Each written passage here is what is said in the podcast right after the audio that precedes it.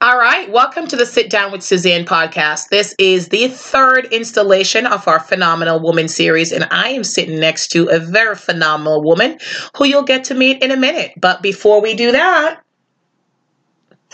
bum, bum, bum, bum, bum, bum, bum, bum, bum, bum, positively Susan, ba, ba, positively Susan, ba, ba, bum, bum, bum, bum, bum, bum, ba, da, da, dum, ba, ba, ba, ba, ba, ba, ba, ba, ba, ba, ba, ba, ba, positively Suzanne. All right, so get your jingle here, folks. And that is none other than the fabulous Sarah Jessica Anderson. You can connect with me. I'm her manager. Well, I'm her mother, but you know, momager, all of that, you know.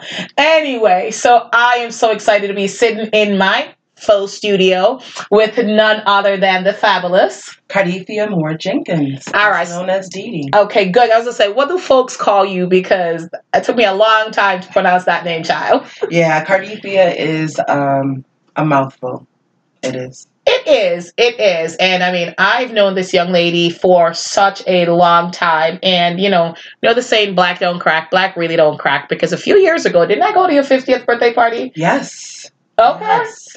Okay. Yeah, so this year, um, I will be 53 this year. Mm-hmm. And I'm telling you, girl is looking fabulous. I you're too kind. no, I, I, no, I, I'm not lying. I'm not lying. You know, I'm going to try and take a picture of us after this podcast, and I'm going to put it on my website, and you're going to see what I'm talking about. Um, so, but Miss Dee Dee um, is with me today, and she's the third woman in the Phenomenal Woman series. And you know, one of the reasons why I chose Dee Dee, it's because I've known her for a very long time since I was in my teens. God help us all. Yes. yeah, back a long time. Yes, and I was just always always so impressed um, just with everything, just the way you looked, the way you spoke. Um, you were just always so kind, and uh, you know, and like after just getting older and speaking to you. So it's funny when you when I knew you as a teen, um, and you were in your twenties you just seem so much older to me and now we're like the same age. So how did that happen? I don't know. You caught up to me. Whoa somehow you managed to uh, catch up to me because I think you were in your teens and I was probably um, late 20s, early 30s. Yeah.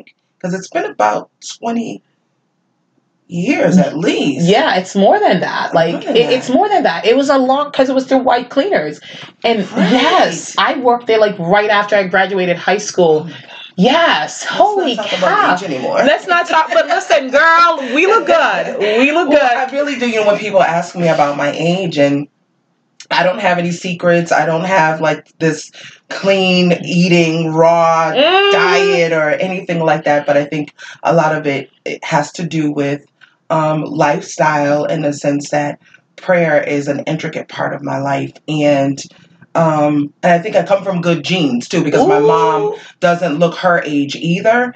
And so um, I really believe that the God that we serve preserves us. I really do feel feel that. Like fine wine, baby. Yes, like fine, like wine, fine wine. Yes. And her mama is fabulous. FY, I do know her mother, and she looks fabulous, and she's also so sweet. So when you met when you meet Dee Dee, you'll know where you know it comes from if you ever meet her mom. So um, Dee Dee's on the Phenomenal Woman series, and I thank you for taking the time um, to be here. Lord, we had some technical difficulties yes, this morning. Did, but I'm so glad to be here. Thank you. It's an honor to be chosen and to be thought of as a phenomenal woman? Well, you know, and I, have explained it a couple of times, and you know, I, I post about it. I, you know, one of the reasons why I really wanted to do this show because I think that a lot of times, you know, we associate phenomenal with celebrities, absolutely, and there's a lot of phenomenal women in our circles that you know we certainly look up to. And you know, I'm from the island. It's not we're not very vocal with our words. Like a lot of times, you know, we'll see a woman doing her thing, and it's like, ah, I, I, I got you, but you know, we mm. never come out and articulate articulate and say, you know, Cardithia, I admire you. I, I like the values that you stand for. I love the way you live your life. And as, you know, we have gotten to the same age as I have caught up with you. Right.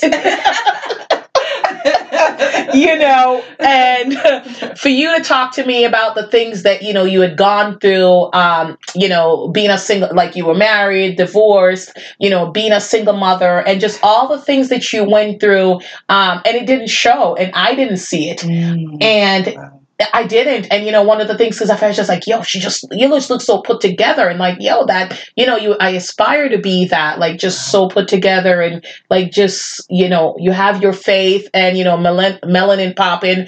And at a time when, you know, we weren't meant to feel beautiful because we were dark skinned, because you're dark skinned. Yes. And absolutely. we're gonna talk about that a yes. little bit, like, you know, just what you went through like as a dark skin, you know, that was way before Beyonce sang her song and right. way before Lupita Nyong'o and all mm-hmm. of them mm-hmm. came out, way you know. Before you know, we were dealing with this thing for a very long time and just admired you so much. And that's what I want to highlight. I know these phenomenal women and yeah, would I want to get Oprah? Absolutely, and I will one day. That's right. but just to be able to speak to these women and to just to share the story that other women could connect with and say, you know what, I'm not doing that bad, and you know what, I am phenomenal too. So Dee Dee is currently. Um, let's talk about you. Tell me what you are doing right now and your journey to now. So right now I am a supervisor. I work for the state of Massachusetts as a social worker, and um, I've actually been in that field uh, for nearly 20 years. I left the agency that I work for for about four and a half years, and then I went back. And so, uh, but I'm a social worker through and through. Um, child welfare is very important to me. And so I'm doing that right now as my full time job. But secondary to that, like you, we have many side gigs. And mm. so I, mm. I have my business, Waist Beads by Cardithia, which has been around for about eight years now. So I'm still working on that brand and actually partnering with the jewelry house to have um, a kind of a new launch coming out this spring. So I'm working on that, and then I've got a couple of other small things, um, little uh, things that I'm working on. And one is um, I do have the vision board workshops that I do. I do those for groups, but I've also done those um, for private sessions for, excuse me, and um, did it with a, a couple as their date night. Ooh. Yes. All right. Yep. And um, also as parties. If someone wants to have a vision board party, invite a few girlfriends over, and I'll come over and we'll do the vision board workshops there. But I'm also working on developing a um, apparel brand Ooh, as well. All right. So called redeemed. Okay. So I'm working on that. All well. right. Well, God is good. He uh, is. It, he is. And folks, y'all better support small businesses. So yes, yes, please, absolutely. You know, I mean, listen, I love Nike, great brand. You know, and I mean, hey, don't you have a hundred dollars to put for sneakers? But all I'm saying is this. you know, when we see small brands, we've got to go out there. We've got to support them because they need to get their start somewhere. And Mikey, Mikey, Nike won't miss your hundred dollars, but you know that hundred dollars could do so much for a small, small brand. Absolutely, it's so important. And you know, sometimes you may not have the money to support that brand, but maybe you can share their post. Mm. You can like their post. You can retweet it or whatever it is on whatever platform you are for social media, there are ways to support. Certainly, a small brand would love for you to buy their merchandise, but if at that moment you can't, please like and share mm. because that's going to help spread their message. Absolutely. Absolutely. And and talk about it, you know, with your friends. So um, there's a couple of things I wanted to hit, um, you know, that you mentioned. So you mentioned you're a social worker and you mentioned where you work. So without releasing any proprietary information, you know, what does your job entail? Because we see a lot of stories about, you know, children, it's being too late and, you know, getting hurt in the home and things like that. And I was always wondering, you know, there's so many kids in foster care and wanting homes, and then there's so many parents who want to adopt. So where is that disconnect? That is a really good question. Excuse me. That really is a very good question. In the last, um, I'd say probably in the last 10 years, we've seen a dramatic decline in the number of families that are making themselves available for to be foster parents. Mm. And so, as a result, um, child welfare across the country, but especially here in the state of Massachusetts, has made a big push to place children, if they have to be removed from their parents, that they are placed with family members. Because we know that when children are placed with family members, whether it's their grandparents, an aunt, an uncle, godparents, someone from their church, a coach, a teacher, they're more likely to keep their heritage, they're more likely to keep their religion, their language, their routine, the foods that they're used to having, mm. things like that. So there's a huge push for kinship. And uh, when social workers are going into the homes and working with families, we're asking them, who are your natural supports? Who are you connected to? So that in the case that we need to remove your children, um, who do we call? Who do we call? So we really need families to step up. And I know that a lot of times families don't want to step up because they don't want the department in their lives. Mm. Um, they don't want the scrutiny of the department. They don't want the department coming in and measuring their bedroom space and checking to see if there's food in their refrigerator and if there are any um, hazards in their home. But we know that when we do that, um, we're just trying to ensure the safety of the child who is actually the responsibility of the state although that child is placed with family. So I'm telling you that if you have family members who have children who are in foster care, reach out to the state ask what can you do maybe you can't take the child but maybe you can be the one who gets them on the weekend and mm. takes them out for ice cream or takes them to a movie or transports them to their visits with their parents or their grandparents there are ways for family members to get involved and so my job as a supervisor is I supervise a staff of five, and each of those five uh, social workers have a range of cases. They can have as few as 15, but they can have as you know more than 20. Um, fortunately, we don't have any like that right now, so let me say that. Mm-hmm. Um, and then they're responsible for each of those cases. So at any given time, I could have a range of you know 75 to 100 families that I'm responsible for making sure that social workers are going out to see them monthly, that they're making referrals on behalf of those families, that they're checking in on those kids in school, um, that they're getting to their medical appointments, and that they're getting whatever additional services they need might need. And that might entail early intervention. Maybe uh, it'd be helpful if they went to an after school program. Maybe they need individual therapy or some other types of treatment that would be beneficial to them. So that's a brief synopsis of. No, I mean it's a lot. I mean, we'd have to have a show dedicated directly to that um, to even dig into just all the nuances and the resources that are available. But you bring up a good point because I actually was under the impression it was all or nothing. It's either you take the child or you don't take the child. No, no you're saying that you can, you know, connect with and reach out and like just on the weekends or once a month or something like that to still keep them connected to the family. Absolutely. There are so many different ways, and it wasn't always like this. Okay. Um, in the wake of many tragic cases that happened yeah. here in the state of Massachusetts over the last five or six years, um, the department is looking at other ways to involve families and to create a set safety net for children, either in their um, when they're with their parents or um, whoever their guardian is or if they do come into the department's care and custody, that there are other ways for family members to be involved in their lives. No, that's good because you know it is a genuine fear. Um, a, you know, a lot of time the department has a bad reputation, Absolutely. and you know they're working because I mean, honestly, the first thing you say to somebody, oh, you know, the Department of State or you know Child Welfare, they're thinking, oh,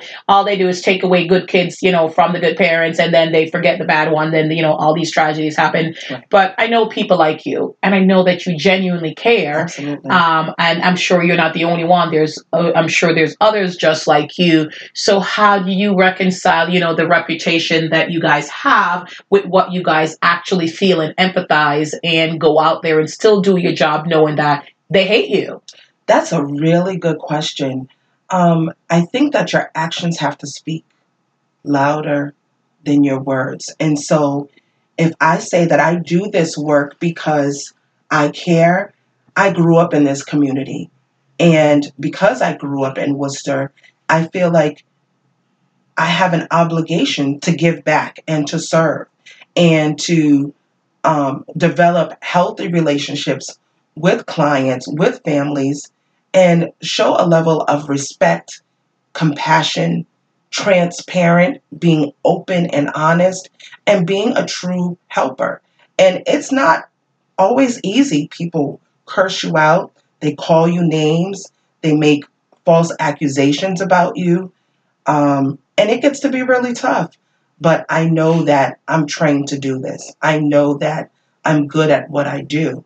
And I'm hoping and I am very intentional in the way that I work with my staff so that they carry some of those same values in their work with families. That helps, makes the difference.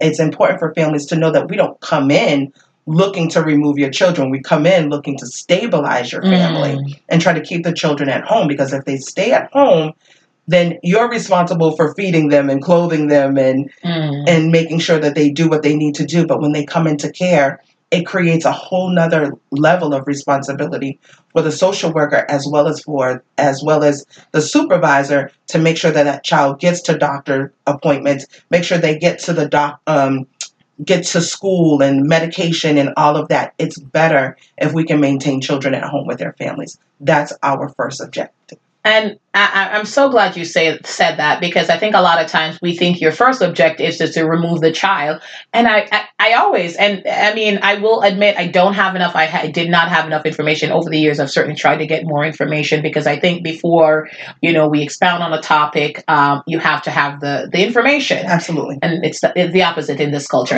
Why I. It's like find the topic, be an expert, and especially with social media, sometimes you can go on a rant and have absolutely no facts in your thing. So I always want to have the facts, but yeah, it, I, I, always assume that like the, your guys' first step is to remove it. I'm thinking, okay, like we're just creating more chaos because then we're moving these kids from the no- home that they know, um, and then you know we're putting it on these people that have five, ten, you know, other you know foster kids and things like that. So there is a misconception out there about what you guys really do. There really is. And sometimes um, I've heard this over the last few years, and even just as recently as last week. Some people believe that the more children, uh, that we have a quota for the number of children we need to remove. This is not like the police where you, you know you have to write a certain number of tickets. That's not what we do, and I don't mean to laugh and make light of I'm it. Not. You know, we're not making light of it, but we don't have a quota for the number of children that we remove. And people say you just you're just removing kids, and I'm like, it's not like we're taking them home because we got a second yeah. bedroom, you know, to put another kid in. No, we're removing them because children are at risk. Children mm-hmm. get burned. Children are um, physically abused. Children um, sexually abused. There are some kids who have are severely neglected so much so that they are failure to thrive, which is a significant developmental delay. Um, we are up against um, the opioid epidemic at this time. Parents are dying left and right, mm. dying in the home while the children are there or while the child went off to school and came back. Um, there, uh, we're up against the um, mental health is huge. It's another big issue. Untreated mental health, undiagnosed and untreated mental health, and therefore impacts many parents' ability to care for their children. And then domestic violence is also another area in which um, a family comes to our attention because there's violence in the home. And so we're not out there looking for families and for children to remove. Um, we want to preserve children at home with their parents in a safe, nurturing, supportive environment. And sometimes if you if a parent doesn't have um, they're dealing with opioid addiction or some other type of substance abuse addiction, then they're not operating at their full capacity and it's impacting their ability to parent. They're making poor decisions. Um, if their mental health is not up to par and not being treated, then they're also could be not be operating at their full capacity and then domestic violence as well. So we go in and we assess the situation before we remove children and we try to make sure that we put in as many services that are based in the community to help that family to give them opportunities to treat get treatment to stabilize the family and hopefully we can get out of get out of their way. All right. Well, I mean, I laugh, and we absolutely were not making right. light absolutely. because I just never heard it um, before, but I'm I'm Yeah. sure now that you said it, it makes sense because you're right. People do think there is a quota, and you know, like, oh, let's just let's see, Dee Dee, I can get a hundred kids out of their home this month. Like, I t- come on, guys. I mean, uh, I hope that's not it, and it is not. not, it. It's not. it's not it. it and what, what I try to explain to families is that it is a cost to the state when we bring children into care. The responsibility that would be of the parents is now on thrust on the Mhm. state. And that means social workers and supervisors and managers need to make sure all of those children's needs are met. However, when they're with their parent, it's up to the parent, and we give you the support to be able to do that. So Absolutely. it's beneficial to keep them at home. Exactly. Okay, so think about summer, Yes. and if I can break it down, like think about summer like this. You know how, like throughout the year, you send your kids to school, and you know the school gives them, depend on school lunch, whatever. They're there at a certain time, come home at a certain time. They have a certain amount of meals per day. Their their day is structured. In the summer, it's all you. It's all you. You're feeding them, and Lord, do they eat? Um, It's true. They will eat you out of house and home. Yes, child, boys and girls. It's Yes. not just boys. Every minute, I'm like, my kids. I was like, okay, like, aren't you in class normally at this time? Why are you having a snack now? so it's the same. I think just the, it's the easiest way. You know how I like metaphors and all of that. Right. Just to think of it like that's the easiest way. So then, you know, for the summer, you have them the whole day. There's no break. Same thing, you know, if the the the family. DSS or DSS or DCF DCF, uh, the names change so many times, um, takes them, then all of a sudden they are then responsible for everything for that child. So, yeah, I think they would want to keep families together. So, you know, they've gotten a stigma, uh, but you know what? You just got to let go of that and move forward, which you guys seems to have and been doing. And because of that, have been doing different things, you know, over the last couple of years because of some tragedies to kind of not only change the perception, but to actually be a help to the families out there. Absolutely, absolutely. you know and i think one of the other thing is is just like resources and giving them the help because you know like i think one of the things that's been big in the past few years is autism. And you know a lot of parents don't know how to deal with that or how to handle that um, and just figuring out how to get resources. Mental health issues that's another um, Mhm. big thing that's been affecting families. Um, you know you mentioned it, the opiate uh, uh, addiction um, there's just a lot of things. So if we're able to fix the family so getting them those resources and things like that i think what is what's going to help so we can you know keep families together and That's what it's about. It's about keeping families together. And we know that when families are healthy and when they're strong, then our community is healthy and our community is Mm. strong. Our city is healthy. Our city is strong. And so we have to start at the very lowest level, level um, which is a micro level, which is with the individual and with the family. And when families are open to our services, we can hopefully get things, get the right things in place in order to affect change and then be able to get out of their lives. We try not to stay in people's lives forever. no absolutely and you know like you said you you have so many families you're responsible for i mean you would like to see them you know grow just like your kids develop get you know be able to help themselves be independent and then move yes, on because yes. there's another family that because needs you. there's another family. Exactly. So we move that family along and then there's someone else coming in the door um, who has needs. That's wonderful. I mean, I think it's great work that you do, and I think that it's tough work. I don't know if I would be equipped to deal with that. I think you have to be empathetic because I think what happens a lot of times we become desensitized So to true. things because we see so much. It's like the news. I, I I generally don't watch it. I'm sorry. I know I'm saying Me it. either. I just I, it's like It's too much. bam bam bam bam and the thing is like the good stories and you know one of the reasons why it started my brand for the just positive news the good stories are buried so deep down It's So true. It's so true. The the good stories, even in in the work that I do, there are lots of great stories. never heard them There's lots of great stories of families overcoming um, addiction, overcoming um, mental health, and getting the, the the the services that they need, getting the treatment that they need, um, positioning themselves, repositioning themselves financially, um, getting education. There's so many great things that are happening, but that's not the stuff that we get to tell. We don't get to tell the good stories until maybe there's an adoption Mhm. and a child finds a new forever family. But there are thousands of stories, possibly millions of stories, where great things happen in the family and they overcome all of those barriers that are meant to bring them down. We just don't get an opportunity to tell those stories. And we have to look for other people to be able to do that. But as as social workers, we don't have that opportunity because of confidentiality. Mhm. We don't get to tell those stories personally. You know, but uh, it should But they're there. good. It does that. It definitely makes you feel good when a client calls and says, "Remember me? I just want to tell you this is what I'm doing, and thank you for helping me." Um, I was an adolescent worker for five years, and I chased teenagers and dealt with teenagers, and I, my son was a teenager at the same Lord. time. Oh Lord, it was crazy. Oh, they all drove me crazy, Uh-huh. and um, they are all, you know, in their mid to late twenties now.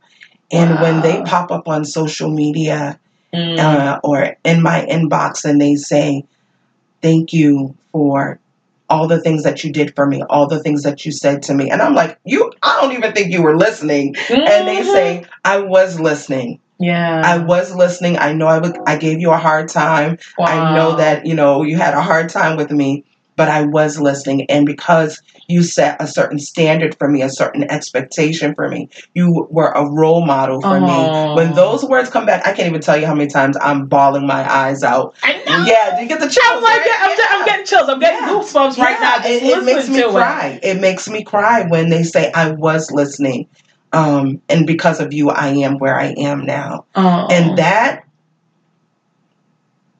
there's no monetary value that can be put on that. yeah. That truly is priceless when I see them graduating from college, becoming nurses, their parents themselves not involved with us, not struggling with addiction Oh. like just doing amazing Wow. things going into the military starting their own businesses it just it, it just blows my mind wow. and that is the those are the rewards that i have to hold on to because i don't always get to tell the positive stories but i get to hold on and see them walk out their journey and know that i had a hand in that Wonderful. that's an amazing reward Wonderful. No, I mean, and uh, that's just incredible. I'm I'm choked up just Yeah. listening to it, and there's no other feeling like that. Um, just to see somebody that was struggling, and then they're just they've turned it around and they're doing so well, and in your heart, like you can't say anything, like you said, it's the confidentiality, but you're like,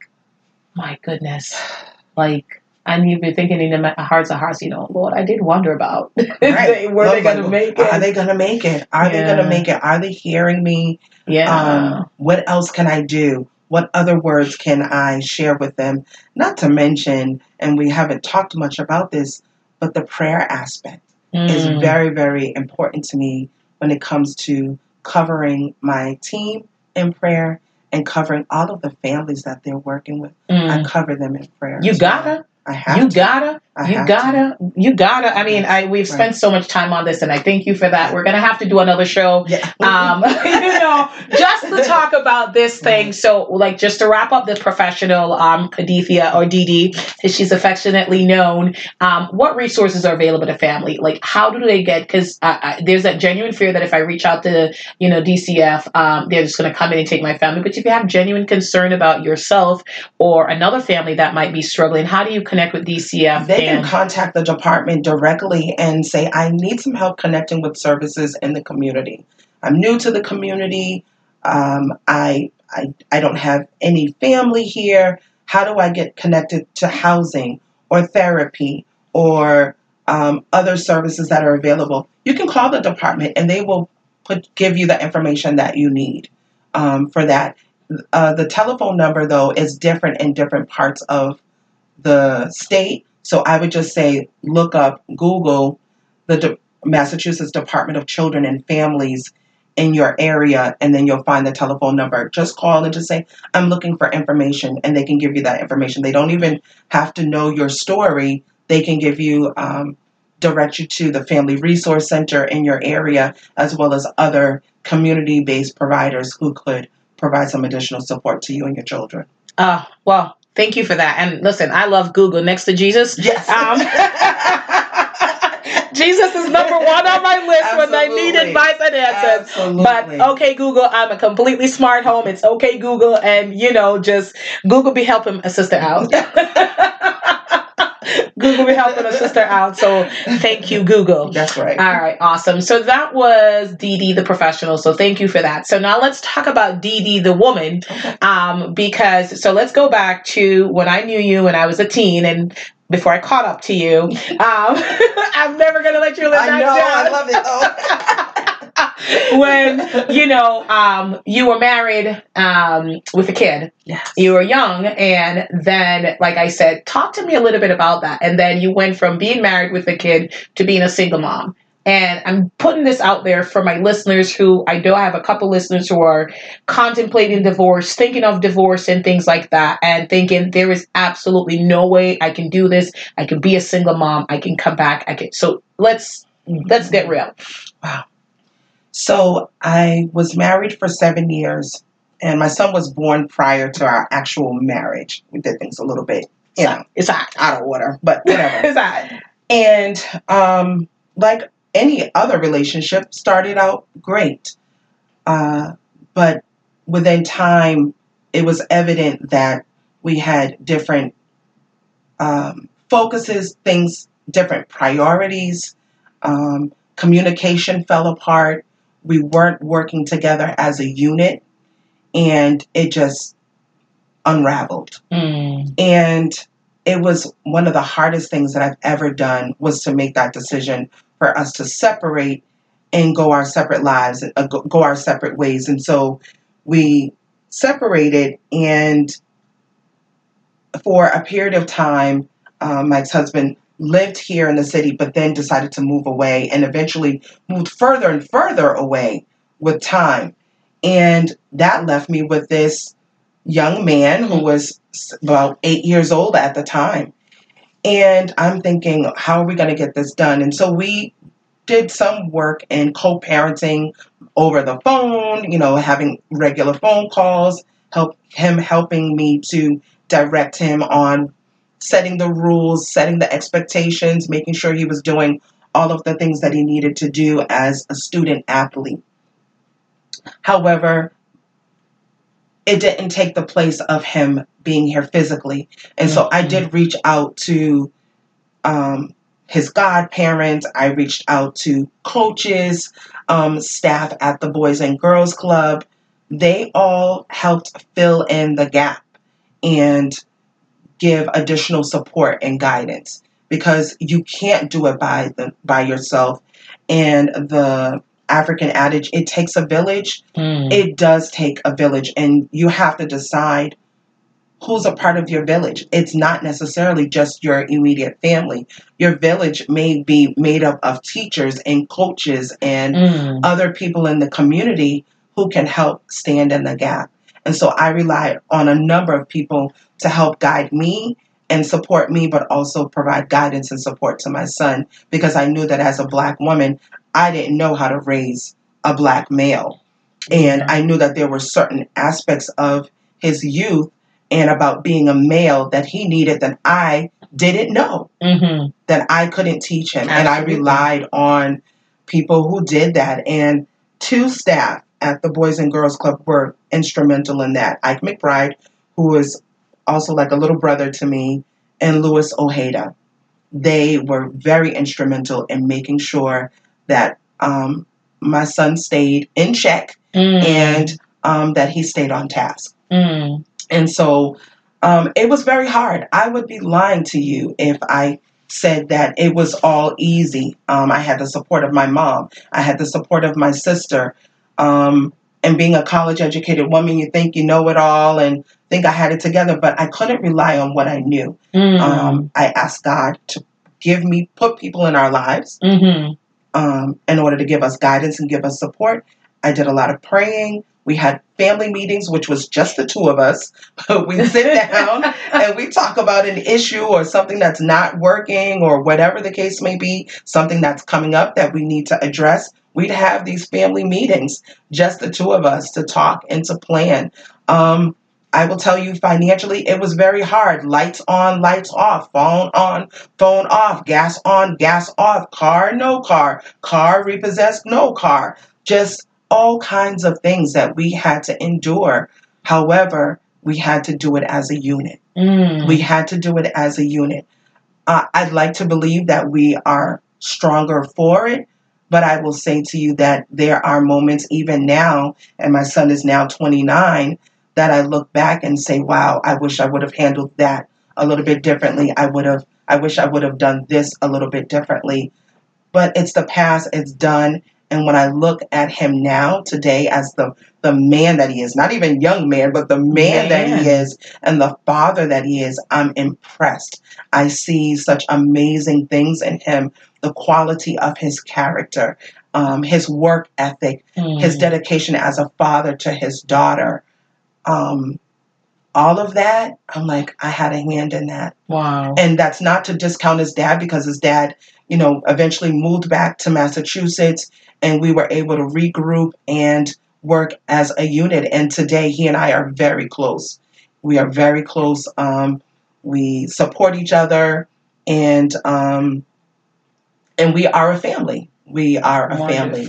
We continue to work as a family. So it was hard. I, I would I would be lying to you yeah. and lying to your listeners if I said that it was all easy because it wasn't it wasn't easy at all. But the grace of God, the mercy of God, um, his promises which are true that I will never leave you nor forsake you. Mm. And um, you have not because you asked not. I learned how to ask for what I needed Mm. um, in some respects. And um, and God delivered. Amen. He delivered. He did. Amen. He showed up and he brought us this far. Otherwise, there's no way I could be sitting here with you um, as and I don't even feel worthy to be a part of this phenomenal woman series, to be honest with you. I don't even feel worthy. It truly is an honor because I look back and think, wow, I got so many things wrong. There's so many things I could have done differently. But here I am. All I'm still standing. You are still standing. If I could sing on to bust out that Marvin Sapp right now, like Never would have made it. never would have made it. All right. All right, girl. I'm gonna stop you right there. You are phenomenal. Um, you know what? One of the hardest things for us to do sometimes is to truly believe that we are phenomenal. Because So then we true. think it's conceit, but it's not. It It's is the confidence. it's confidence. I'm telling you, you're phenomenal because I think we have enough things in our lives and enough people in our lives who wants to tell us we're not. And I'm not going to be that negative person in my life. I'm not going to be that negative person in your life. So I'm telling Mm. you. Well, and I receive it. I think that so many times we have a hard time doing that. Mhm. We, you know, how about when someone gives you that compliment and, girl, I love that shirt. Oh, it was only seven dollars. They didn't ask you that. They just said that they loved your shirt. You know, we just always try to minimize Exactly. ourselves, no matter what it is. Something as trivial as taking a compliment about your shirt or your hair or your shoes or whatever it is. We always try to trivialize it Mhm. and and minimize it instead of just saying thank you. You know, and it's something that we have to learn because I think at one point, um, I think in my prior life I was shy. I'm not going to say I'm shy now. I don't even believe that, but okay. I know, right? But anyway, um, I think I used to like. There's times you know people give you a compliment, you're like, "Oh, thanks," you know, it's like this whole thing and whatever. But you know, the other thing on the flip side of that is like, you know, when I'm me and I'm very confident, and not because I think I'm better looking than everybody else, but because I'm me, uniquely, 100%, authentically, fabulously me. Yes. so, and it's who I am. There's things about me that are not perfect, and I'm okay with that. There's things that, you know, you want to change, something a little smaller, something a little bigger. I won't say what they are. We won't say. but, you know, it's Right. like, I've just gotten to the point, like you say, you look good. Oh, all right, thank you, girl. Mm-mm. And that's the thing. I'm just going to own it. And whether you meant it to be derogatory or you were trying to be sarcastic, I'm just going to take the compliment. But then on the other side, people like, oh, she's so conceited. And, you know, it's just like, but you gave me a compliment. So should I not have taken it? You can't please everybody. You sure can't please everyone. And I think that at this season in my life, I am in the journey, the part of the journey where I'm accepting being imperfectly perfect. Holla. being imperfectly perfect. And a lot of times I post on social media about um, the mistakes that you made and believing in yourself and overcoming the deficit, the flaws, the mistake, whatever it is, because we spend so much time beating ourselves up. Mhm. And if you spend all your time doing that, you're not going to pull yourself up. You're not going to break that pattern in your life. You're not going to shift and begin to move in an area into a different direction. And so I'm out of my own pain, out of my own um, deficits. I'm saying I'm imperfectly perfect, and I'm okay with that And we should be. And we because be. everyone else seems to be okay with me being imperfectly perfect. But how is it that I haven't been? yeah. And that's because I've imposed a standard on myself that was so unrealistic that um, it just didn't make any Yeah. sense. And we can do these kinds of things to ourselves and cause ourselves so much pain. We can Mhm. cause ourselves a lot of pain as a result of that mental tape that's playing on the inside. Mm. And when we rehearse that, we realize that we need to replace those words with something positive, like the Kim formations Mhm. from Kimberly Oliver, one of your other uh, phenomenal women. We have to replace that negative thinking with something positive, and that's why I applaud your pod applaud your podcast because there's so much negative in the world, so much negativity. We need something that's positive Mhm. something to hold on to that's going to get us through this day and hopefully on to the next. No, absolutely. I mean, I appreciate your honesty and your vulnerability, and you know, and you know, even talking about you know being married, no longer married, being a single parent, and you know, just what you went through, and you know, realizing that it took a village, and you reached out for help because. Girl, I'm a black girl. I, you know, we can do it all. Like sometimes we have a hard time asking for help, It's true. asking for help, and recognizing. And mamas, don't be getting upset at me now, but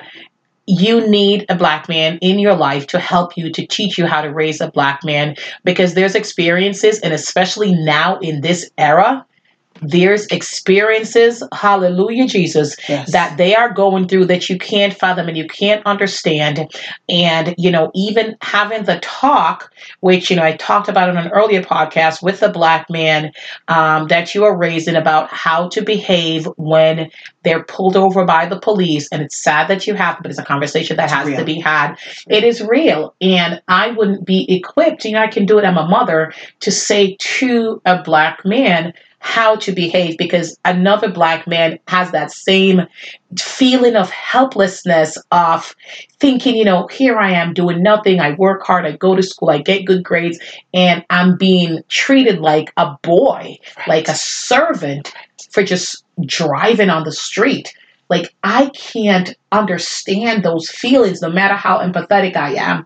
And having somebody else who can understand that right. to caution them and talk to them, I think is important. So I think it's really cool that you did that. Absolutely. I had to, even when it was, you know, when it came to what it meant to be an athlete and to be a student, how to manage themselves in the community. Um, all of that was very important. And although I had these different, um, um, I can't even think of the name. There was one kind of mantra that I said to my son no books, no ball.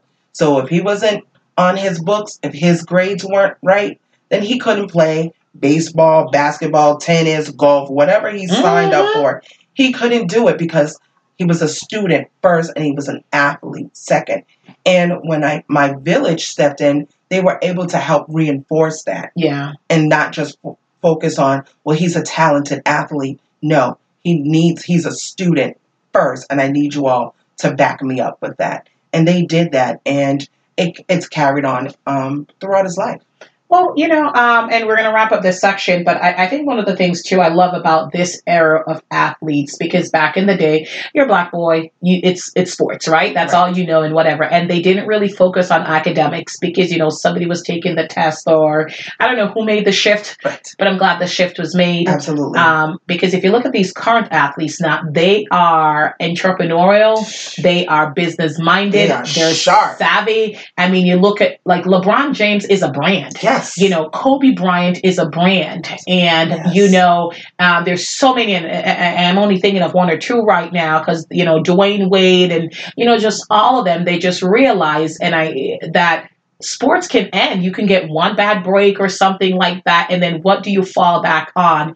And you got to protect your money. You have billions of dollars, and there's people who are willing to take that billions of dollars right. from you. So you can go a long way in it, but then you come out and you have nothing, or you get injured and you come out and you have nothing. So understanding how to manage your money. Absolutely. So I think you're on the right path there. It absolutely was so important in um, making sure he had other values and he understood the value of education. Absolutely. So um, he's yet to finish his degree but I'm believing God he will get it done. And in the meantime, he is developing a career for himself. So, Amen. It'll work out. You know what? They all have to find their own path. Absolutely. He has to find his own path. Cannot find it for him. So, you know, like I said, thank you for that, for just speaking so honestly and so candidly about that, um, Erin. Because my my my I almost said my clients, my listeners.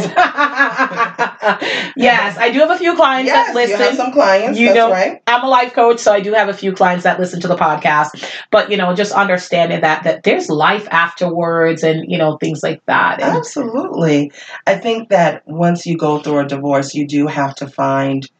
There may be a period of time where you're finding yourself again and reconnecting because your identity is now shifting from being a wife to back to being this individual mm. and going about your your journey by yourself and um, it, it it takes time and it takes work and then it also takes a lot of energy trying to find a way to let people new people into your life and mm. so um, unfortunately, well, I don't know if it's fortunate or unfortunate that I haven't remarried. It's actually, as of December, we've been divorced 20 years. And so, wow. yeah, it's a long time to, um, that we've been divorced, but have a great friendship. Um, but I find myself not dating mm. and at this time. And and that's been a struggle. That's, yeah. Ugh, that part is not fun. And I think being the age that I am now, I'm almost kind of like done with it. Like, child, I don't even, I don't even care right now. Eh, but I wrestle with it. I'll be honest. I wrestle with it. I go back and forth. At times, I'm, you know, I'm saved and single, as Kimberly Oliver says, okay. and and I'm cool with it. And there's other times I'm not cool with it. Yeah, you know. Um, so I I wrestle with it, and it, it's I take it day by day now. Yeah. I just take it day by day. No, I mean, I, I, get it. You know, Kim is famous for being single and saved, and we yes. talked about it on our interview, you know, she talked about it was just Valentine's Day because now you're in the store. I mean, I'm married, and I'm telling you, like, I just like, okay, calm down. We get it. Like, just boom, boom, boom. I don't want it's everywhere. I don't want any more teddy bears. Right. I have enough. I buy my chocolate all the time, which I really shouldn't. And, you know, and jewelry, Lord, I can't wait for him to buy jewelry because I love costume jewelry, and he wants to buy fine jewelry and things like that. So we don't technically celebrate we don't really celebrate valentine's day mm. you know because it's like it's just i'm more for every day every day every day that's right so buy me something like just on a random tuesday versus that valentine's means, day that means more exactly and here's the deal like i rock I love flowers. They're pretty, but they die, and I, I don't have a green thumb. It's a whole nother episode. But so my husband is uniquely qualified. Like he was made perfect for me um, because he'll get me things that I want and you know not flowers. So he um I'm a reader. I love reading. Yes. just opening the pages the book the smell just everything curled up with my book. I love books. And so I used to travel a lot for work and things like that. And he had bought me an e-reader. Oh okay. He did. And I was like I don't want an e-reader you know like whatever. I'm not betraying the book. That's barbaric. And okay I had I was on my soapbox for a minute. Just you know talking about why I don't you like turning the pages. I do, I do. Me too. And smelling the paper Yes, and seeing the that. print and all of that. And after a long time, I was like, I'm just not going to do it. It's just like, I think it's a betrayal. Nobody cared. But it's, it's a betrayal of my book loving ways. But you know what? And then one day I actually brought it on the plane. And I, I, I write, I love it.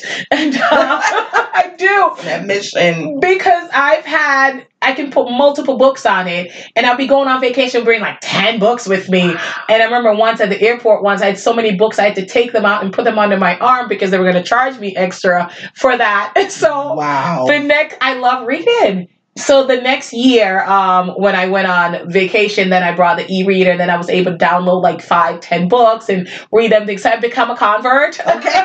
you have been converted. Yes. And like at nights when he's sleeping, I'm able to like sneak the e-reader in the bed and like read some books. The, with the other book, I would have to have the nightlight. So Yep. anyway, so uh, uh, he knows. He gets you. He does.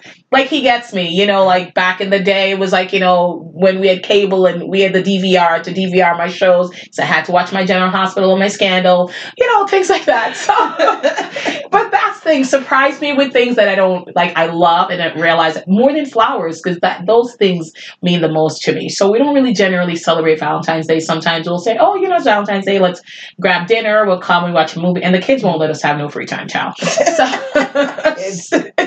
yeah. Uh-huh. And they keep asking for a little sister, but anyway, can't right, really let's go. but if they're constantly with me Not gonna happen. I was just saying, but I think they're too young to explain that Right. part to them. So anyway, oh God, honey, if you're listening to this, okay, all right. Anyway, so you know you're bombarded right now with just all this coupledom. Like seriously, it can be it can be really overwhelming But- um and you just have to be careful not to sink into your feelings and go Mhm. down into the abyss of oh my god i'm by myself again and yeah, you just have to stop yourself from going there because Yeah. otherwise there's you can get to a place of no return you know? exactly.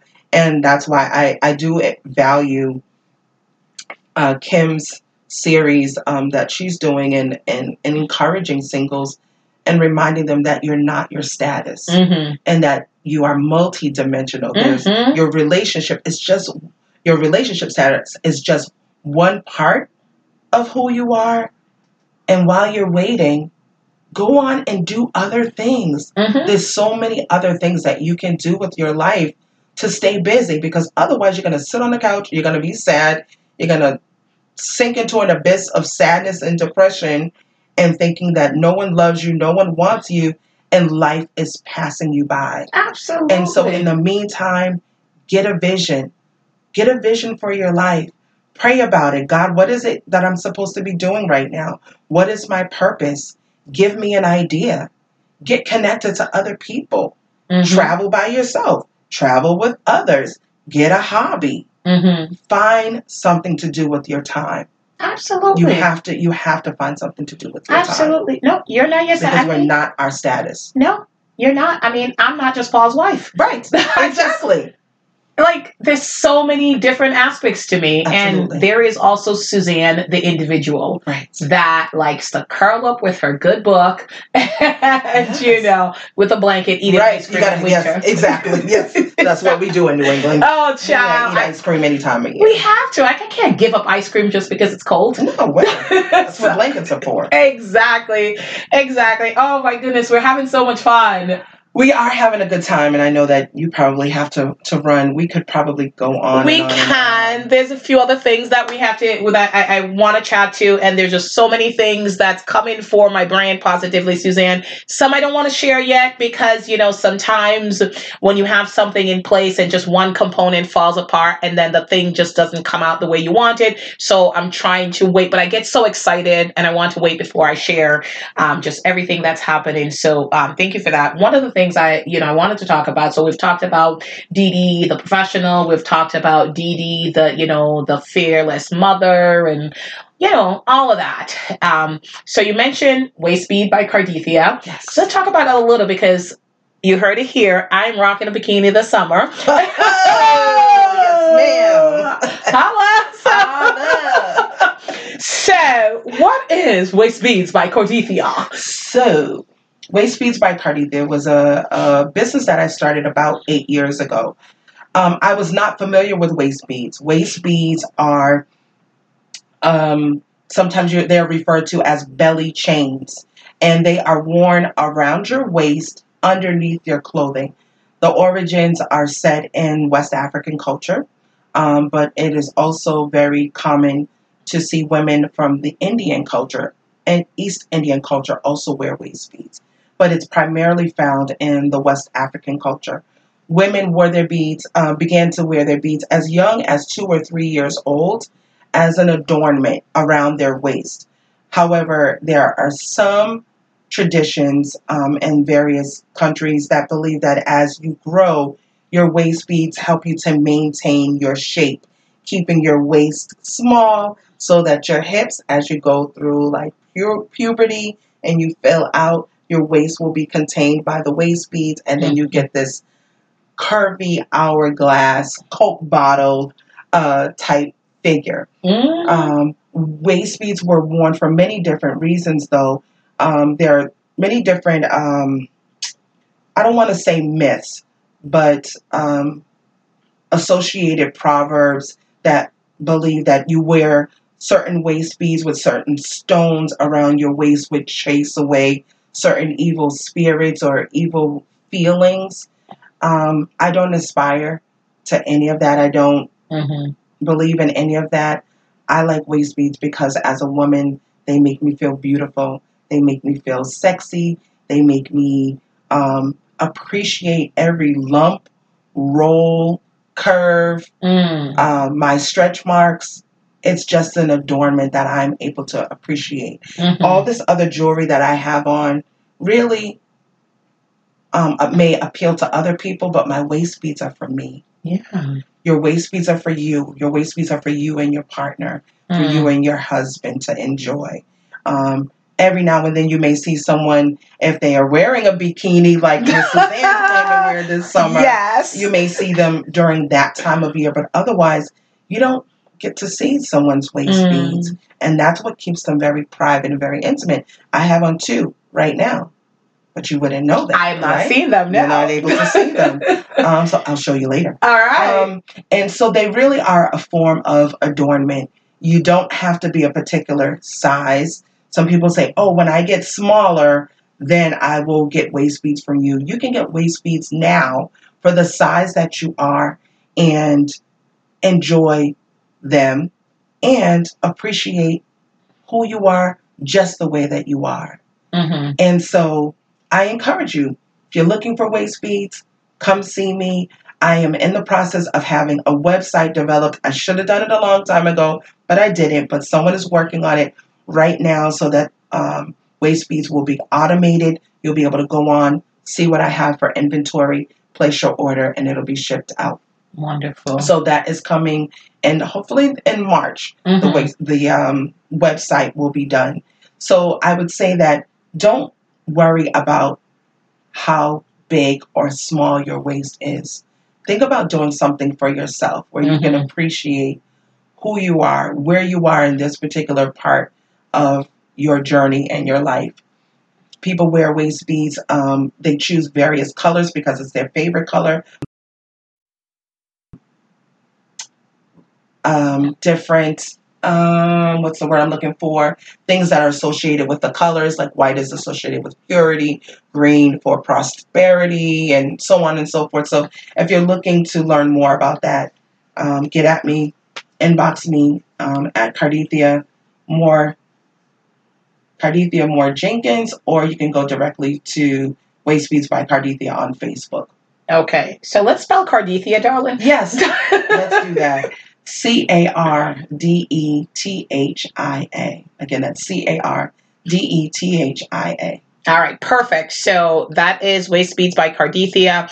And, you know, all these phenomenal women that I have on the show, you know, they're doing things, different endeavors. I want you to support them. So that's why I have them share their information. Um, I'll tag them on social media, except for Sister Tracy, who does not do social media, but that's a whole other story. so um, we will, I think she has Instagram and she'll post one random cookie in the middle of November. I'm like, okay, Tracy, like, What are you doing? like, what are you doing? So, or the beach in the winter. Right. Nobody goes to the beach in the winter but you. So, the Cape Beach. So, Right. anyway, um, just please follow, support. Um, I'll tag her so you'll be able to go to her website and do. And I know that one thing you do do too is like you do different island because like with the Caribbean Festival, you'll have waist bead that represents your I have- culture. absolutely. I have waist beads and the colors representing the uh, the flag for Jamaica, the flag for Trinidad, for Barbados, um, and for Grenada. Those are the ones that I have right now. Oh, and I also have Haiti. okay. So, yes, let's put that out there. and the African American flag, which is red, green, and black for Juneteenth festival coming up in June. I have those as well. All right, perfect. All right, so we know how to contact her, and um, you also mentioned something. So I know that you, have, a couple years ago, or how long ago did you start doing vision boards? So let's talk about what a vision board is and your next upcoming vision board party that we talked about recently. You said I didn't have one. You have it. You said I'm behind on this, and then lo and behold, you're having a vision board. Let's talk. Yeah, so it came about uh, two years ago. I went to someone else's else's vision board workshop. I'd always been interested in them, but didn't know how to pull it together. So I attended a vision board workshop, really enjoyed the experience, um, and left with a small vision board. And I knew that my vision was much bigger than that. So I went home and I spent some time and I made a much larger vision board um, that I'll have to share with you at some point in time. And the Lord just kind of dropped in my spirit that you can do this. You're a teacher by nature. Take this. He gave me some concepts and some ideas, and I developed a workshop and I started um, having them at the Boys and Girls Club here in Worcester.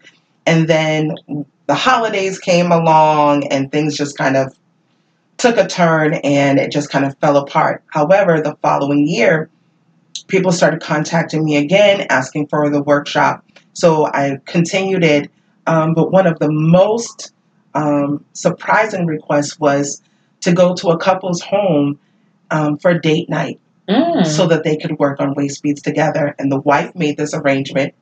The husband had no idea. Mhm. I show up with all this stuff. He helps me bring it in, but he has no idea what's happening. They pack up their kids. A family member comes and picks them up. They Ah. order food. Dinner arrives, and we begin the workshop. And I stayed with them for about four hours. Wow. And they worked on their separate vision boards. Their goal is at some point in time to come together and do one larger family Wow. family vision, but they worked on their separate in uh, separate boards, and they just sat there talking, laughing, Aw. having a very intimate conversation, i as if I wasn't even there, and just enjoying themselves. Wow. So, if you're interested in having a date night and you want me to uh, come and do a vision board workshop for you and your spouse, you and your partner, then uh, let me know, and I'd be more than happy to to come wherever you are and do that. That's awesome. That is such a unique date night. I would appreciate something like that. So, husbands, if you're listening, um, you can connect with her too. That is fantastic. Absolutely. Hit me up on um, Cardethia Moore Jenkins on Facebook, inbox me, and I'm looking to decide whether or not there'll be a website for that as well. But a vision board basically is a, a collage of pictures, phrases, words, um, mementos, special memorabilia about a particular vision that you have. It could be for your whole life, or it could be for a segment of your life. Maybe you're moving into the place in your life where you want to travel and there are places you want to go. So your vision board is geared and centered and focused on travel. Mm. So you can do that. Maybe you're planning to get married. You want to get married. You can develop your vision for your wedding and for your reception. Wonderful. Um, maybe it's for your career. Um, it can be for so many different things, or it can cover many aspects of your life, like your spiritual aspect of your life, your career, your education, um, health, wellness, so on and so forth, travel. It can go on and on and on. So, um, if you're interested in attending the workshop, you can go to Eventbrite and it says Vision Board Workshop. It is being sponsored by the Jewelry House, but I am hosting it and it's going to be on Saturday, February 29th, starting at 6:30 p.m. at 16 Portland Street, I think is in Worcester. is the um, address. So I'm Wonderful. ho- the seating is limited. So if you're interested, please come out. Make sure you get to Eventbrite quickly because the seats are going to go quickly. My sisters, we all know y'all like to wait last minute. I ain't gonna lie, I do too. But um, Don't wait. Don't No. wait. Don't wait. first come, first serve. So That's let's right. get signed up. Let's get this vision board um, done and executed. So, wow. And just one thing to add, it's a very reasonable cost. It's twenty dollars, Okay. and all your materials are going to be provided, and you will have some refreshments as well. So you don't have to bring anything unless you have some pictures or mementos or memorabilia that you want to add to your board. You can bring those with you. Otherwise, we provide everything else. That's wonderful. And vision board are huge. I see a lot of people doing it. Um, celebrities are doing it. Yes. You know how we're celebrity obsessed culture. right. That's true. Yeah. So, oh my goodness, that's wonderful. So we have a couple of things coming up. So I, uh, you know, I one of Maya Angelou's um, favorite saying is "as you learn, teach." And so there's things that I'm always like, you know, I will impart information. So you mentioned that you know you're doing the waist beads by Cardethia, and then you're doing the vision board, and you're wondering if there's a separate website. Um, so what I did Mhm. um, so I started my brand, and I've given this advice to a couple other people, positively Suzanne. Okay. And under that umbrella, I have multiple things so that I don't have to develop a different brand or a concept for each thing. Oh, okay. So- that's that's very helpful. Think about your brand. Yes. And then under the umbrella, you would have the Waist Beads by Cardethia. Then you could have the vision board, and then all the other things that you're going to be getting over the years. So then you don't have to de- develop in all these websites. So you'll have just the one, uh-huh. and then all these other things are just an extension of who you are. Think of like you know, Oprah. It's my Mhm. model. Like you know, you have Oprah, right? And then you have the Harpo Studios, you have O Network, and all of this. So all of that is under one umbrella. So you don't have to have multiple entities. So you'll just be the conglomerate, Yes. and then under it, it's all those little umbrellas. So I don't have to def- uh, develop different concepts every single time. that is so helpful because I was trying to figure out how do I. I Yeah. have you know three different websites for No. three different things. No, so okay, this is Yeah. very helpful. Saturdays is generally a day that I use for planning and working on my own stuff. Yeah. So I'll go back home into the lab, which is the living room. Yeah, girl. yes, because my son is occupying my occupying my office. Yeah. So um, I will go to the lab and I will sit down and I will I will work on that. I will contact the person who's building my website and and we can talk about that. Yeah, so that's very you. helpful. Thank you. No, you're welcome. Listen, I am all about, you know, helping each other, um, you know, as you learn because, you know, like your shine don't stop my shine, my shine don't stop your shine. That's right. And so I think we should grow and develop together. So I think that would be fantastic. there is so much shine out there. There's Mm-mm. enough money for all of us to get Mm. some. There's enough customers, clients, Everything. uh, followers. Everything. You know, there's enough for everybody. everything. And all we need to do is just work together, support one another, encourage one another. That's what it's all about. Absolutely. We can we can rise together. I mean, there's no reason why I should be or you should be the only one at the table. We can all sit at the table. We can all sit at Get the table. Get a bigger table. Simple as that. Get a bigger Let table. the table grow. So that's what I'm saying. I love seeing um, phenomenal women um, doing things, you know, just growing, learning, and doing. So I appreciate you. Appreciate you coming on the podcast. I had such a good time. I do have to wrap it up. Yes, absolutely. I, it's such an honor to be here. As I said at the beginning, at the top of the talk, um, we don't always see ourselves as phenomenal, and thank you for recognizing that in me and stirring that up inside of Mm. me. I can go forward today feeling proud, feeling accomplished, um, but also making sure that I see that, recognize that, and acknowledge that in other women that I come in contact with as well. Amen. And you know, that's truly what it's all about. I really want us to see it not only in ourselves, but in others and pushing them to see because sometimes some people, like they are phenomenal, they don't know it, and you just saying one thing to them brings that out. It's so true. and they're able to help. And the gifts that God has placed into each of us is so unique, and we don't know what that is. And I truly believe that my gift, my passion, is to help others realize the greatness in them and bring that out. And That's right. that's it. That's That it. is my motto. That's my mission.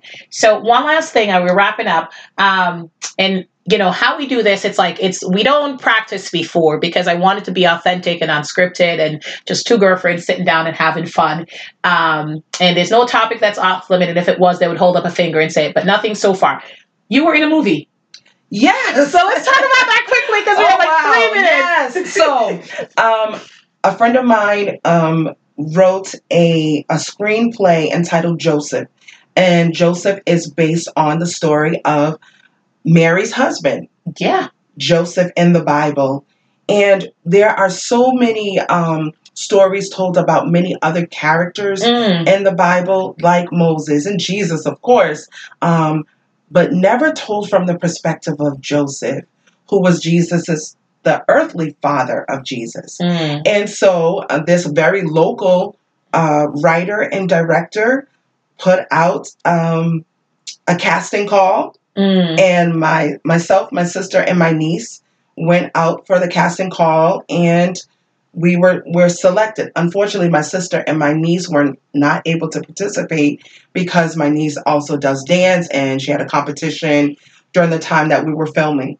And so I was um, the part that I played. I was an extra, and I was considered to be a concubine Oh which Lord. is quite, which is quite funny to me, considering my status uh, in terms of you know being in church and being saved. But um, I am not my status, not in the movie either. Um, it's too funny, but it was a it was a tremendous experience. Yeah. It was great exposure to see what people go through on a movie set. It was filmed here in Massachusetts. It was cold. Mm. Um, you sit around a lot of sitting around Mm. for hours and hours, and then when it's your time for your scene, doing it over and over and over again and resetting. If you moved a piece of fruit, you got to put it back exactly where you had it, so that when they shoot the scene again, it looks exactly the same. And so starting over and over, and so um, I made it to the big screen. I actually my face did um, shows up in the movie. It is a short film, awesome. and um, actually got to see my face on the big screen. wow. It was absolutely phenomenal. I didn't have any words, but it is of me laughing um, in this particular scene, and just to see my name roll up in the credits. yeah. Okay. Yeah, That's yeah, it was pretty cool. There are no small parts. No, there's no parts. there's no small so, parts. um, yeah. Mr. Tyler Perry, I am available for other roles. Um, hopefully, in the future, Yes. I will be able to take on a speaking role. So, Mr. Perry, uh, yes. Oprah, someone, I can't even joke about. Get I, at I want to at say. I can't say. At sh- you're more than a conqueror. I'm gonna say that. I won't use the Get other at word. me. I'm available. All right. Let's talk. awesome. oh jeez. Oh jeez. Anyway, that is phenomenal. Um, Great. Yeah, no, yeah. You know, it's funny. I was listening to so Cardi B did that movie Hustlers, and I was I, I love Ellen. Ellen, like, so funny, hilarious, Yes. and um, Cardi B did, it, and she was talking about acting in the movie, Mhm. and she was saying like, there's a lot of sitting around, there's a lot of Lot. wasting time, and you know, because she's like, you know, like rapping, you're in the studio, you know, you blah blah blah, you're going, but she's like, movie is like you have to sit and then the take, and then when they do the other say, and Ellen had said to her, um, you know, like, are you gonna do more movies? She's like, I'm gonna make that paper. So. Um, in the words of Cardi B, That's go make that paper, girl. That's right. Uh, this one was there was no paper associated, but but right. Mr. Perry, when you you know come for me, uh, we can talk. Bring that paper. Yes, and I will bring my uh, bring my attorney with me and Absolutely. my manager is Suzanne Anderson. Absolutely. Yes. Under the umbrella positively, Suzanne, there is management The underneath. management, exactly. Management. Yes. So somebody get at me. All right, then. Oh my goodness, I had such a good time. Um, this was this was a lot of fun. it was, it It was. was a lot of fun. But um, it does have to come to an end. Otherwise, you know, uh, you know. Anyway, we can talk all day, but That's we will talk again. Absolutely. Um, we will Love to be- talk in a few months when you have launched your brand Absolutely. and the other things under your umbrella Yes. and the, all the other things that are going to come out. I see great things for you. I'm excited about the future, what God is going to play out for you. And I want you to claim that now. Amen. We never In the name of know. Jesus. And yeah, I'll be here for you, rooting along, cheering you along, and anytime. That good. I would. I definitely look forward to coming back and sharing with you all the Absolutely. great things that um, have come to pass. Absolutely. I appreciate you speaking those things as well. Amen. So, Amen. so say goodbye to your fans. Thank you, fans. Thank you for allowing me to spend time with you. Have a blessed day. All right, guys. So that is our phenomenal woman, Miss Cardethia Dee Moore. Um, had a phenomenal time. So until next time, I do have to sign off. So this is me saying tata and goodbye. And join us for the next episode of our Phenomenal Woman series.